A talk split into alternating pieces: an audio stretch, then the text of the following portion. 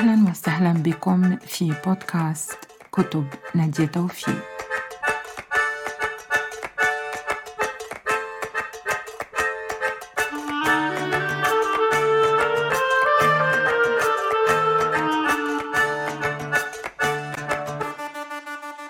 مساء الخير. عايزة أسجل انطباعي عن كتاب قريته هو رواية قصيرة بعنوان لو ليبغير أو بائع الكتب. الكاتب اسمه جيرار بيسيت ده كاتب كندي من الكيباك والرواية اتنشرت في عام 1968 هي رواية جميلة جدا أسلوبها جميل. أنا طبعا قريتها بالفرنسية. والكاتب المؤلف هو أستاذ الفرنسية بجامعة كوين في كينغستون في ولاية أونتاريو. وهو له مؤلفات من الشعر والروايات السابقة على هذه الرواية بس دي كانت أول عمل أنا قريته له. الحقيقة أنا في فترة ما من حياتي كنت مهتمة بالأدب وتاريخ الكيباك عموما ودرست يعني درسته إلى حد كبير على مستوى الجامعة. بائع الكتب. والرواية ديت كانت إحدى الروايات اللي أنا كنت ب يعني كنت بدور على مجموعة روايات علشان حاجة معينة في شغلي فكنت وقعت على هذه الرواية يعني. وبدأت قريت كام صفحة فيها كده زمان وبعدين سبتها. مش فاكرة إيه السبب يعني بس ربما أنا لم يعني لم أجد استحسان لم أشعر باستحسان تجاه الشخصية الأولى الشخصية الرئيسية. عموما أنا قريتها في الفترة الأخيرة أعتقد قريتها خلصتها مش فاكرة من شهر أو حاجة. والحقيقة كنت سعيدة جدا وأنا بقراها. يعني ما كنتش عايزاها تخلص. رغم إن الرواية تعتبر ما فيهاش غير حدث واحد رئيسي. وده بقى عظمة الأسلوب. يعني ده الفرق بين أسلوب يجذبك أو ما يجذبكش. وطبعا أسلوب الكاتب دي مسألة شخصية جدا. كل واحد بيختار أو بينتقي الأسلوب اللي بيعجبه ومفيش حد بيجمع على حاجة. لكن عموما الرواية دي هي لاقت نجاح معقول. قيمة رواية لليبغير أو أمين المكتبة هي إنها بتتكلم عن فترة في تاريخ الكيباك اللي هي فترة الستينات. خلينا نقول إن في حدث مميز جدا في تاريخ الكيباك والحدث ده هو مجموعة تغييرات تمت على مستوى إدارة الولاية وعلى مستوى السياسات خصوصا السياسات الخاصة بالتعليم. دي تمت في فترة يعني مختلف على المساحة بتاعتها لكن عموما متفق إن هي ما بين 1960 و 1970 بشكل أو بآخر. اللي حصل في الفترة دي إنه الكيباك بدأت تنتفض ضد سطوة الكنيسة الكاثوليكية. الكنيسة كان لها دور أساسي في كل نواحي الحياة في التعليم في السياسة إلى آخره.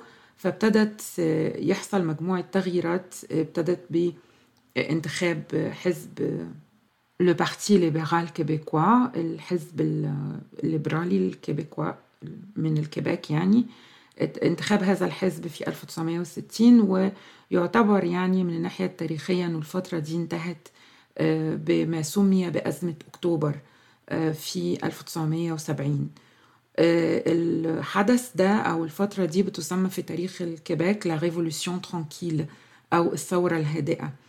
والفترة دي كان فيها تغييرات كتيرة جدا على مستوى التعليم بالذات.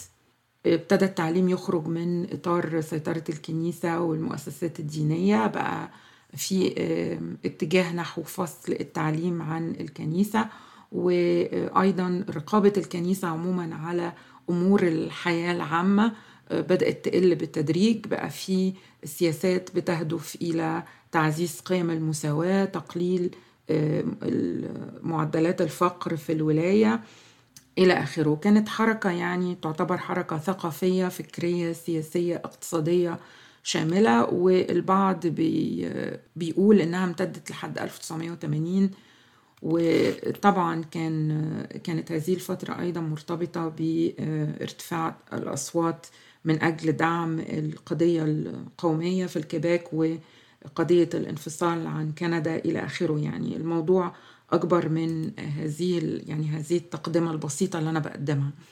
عموما الكتاب بقى الرواية إبداعها إن هي تمت في الفترة في الفترة دي. إحنا بنشوف قدامنا بطل الرواية بيذهب للعمل في مكتبة صغيرة في مدينة صغيرة من مدن الكيباك اسمها سان جواشان.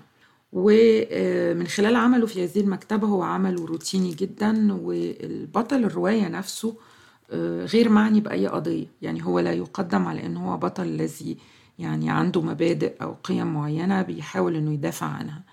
من خلال عمله في المكتبة عمل روتيني هو يعني بيشعر بالملل في المدينة الصغيرة إلى آخره وهو هناك فقط من أجل العمل ومن أجل الحصول على دخل. وهو حتى نظرته للعمل ليست نظرة يعني حماسية هو لا هو له ماضي ما بيشير إليه بشكل غامض من وقت للتاني. وإحنا بنحس إنه هذا الماضي في في نوع من ال يعني الأحداث اللي خلته يصل إلى هذه الدرجة من اللامبالاة. وهو فعلا غير معني غير إن هو يحاول إن هو لا يعمل بعد يعني إنه يوصل لحالة إنه يقعد ياخد مرتب من الحكومة من غير ما يشتغل. رغم إن إحنا بنفهم من خلال سلوكه وتصرفاته وبعض ما يكشفه عن شخصيته إنه هو شخص مثقف عموما يعني. هذا بيحصل حدث معين وده الحدث الرئيسي والوحيد في الرواية. لما بيجي صاحب المكتبة بيطلعوا على قائمة سرية من الكتب محطوطة في في مكان في مخزن ورا المكتبة. الكتب دي غير معروضة للبيع بشكل عام وهي تعتبر الكتب بين قوسين ما تسميها الكنيسة إنها كتب لا يجب وضعها بين كل الأيدي. يعني الكتب التي لا ينصح الجميع بقراءتها ويجب على الخاصة فقط أن يقرؤوها بطريقة معينة ويعني لا يجب بيعها للعامة. وصاحب المكتبة الحقيقة هو بيبيعها بيبيعها لشخصيات معينة الناس بتقراها في السر وبتتداولها كأنها يعني سلعة ممنوعة هذه الكتب. فاللي بيحصل إنه بيبيع واحدة من هذه الكتب والغريب إنه اسم الكتاب لسي سور لي ميرس يعني يعني موضوع أو مقال عن أو طرح عن الأخلاق. وبيحصل إنه بيعرف الأب اللي هو رأس الكنيسة الموجودة في البلد في سان جواشان بيعرف إنه تم بيع هذه الرواية لأحد الطلبة في المدرسة. وهي دي العقدة في الرواية. هي دي المشكلة اللي بتحصل واللي بطل الرواية بيبتدي يتعامل معاها بطريقته وبفلسفته الخاصة. اللي إحنا قلنا هي فلسفة يعني هو غير مهتم بأي شيء ولا يعني الناس تقرأ إيه أو ما تقراش إيه. موضوع الرقابة على القراءة هو مش معني بيها. هو شخصيا كبطل بيقدم على إنه لونتي إيرو يعني البطل اللي هو المضاد مش البطل الجيد. يعني يذكرك كده بالبطل بتاع ألبير كامو ليترونجي الغريب إلى آخره يعني. عموما من خلال هذا البطل الغير معني بالقضية الكاتب بيدي بيعرض لنا القضية بشكل فعلا بارع جدا. أنا منبهرة بالطريقة اللي عرضها. أولا حتى البطل الرواية بيقدم بيحكي لنا الحكاية على شكل مذكرات. يعني هو قاعد زهقان في المكان اللي هو فيه بيروح شغله وبيرجع وبعدين يقضي الليلة كلها في البار بيشرب وعنده صديق أب أيضا رجل دين بي بيروح البار ده وبيشرب والاتنين ما لا يتبادلوا كلام كثير مع بعض لكنه اعتاد على رؤية هذا الشخص في هذا المكان. ومن أجل أن يعني يملأ فراغه اللي هو بطل الرواية الذي يسمى إغفي جودوان هذا البطل من خلال روايته ليومياته في القرية دي أو في المدينة الصغيرة دي هو بيدينا فكرة عن الحياة في الكيباك عموما في مدنها الصغيرة بالذات.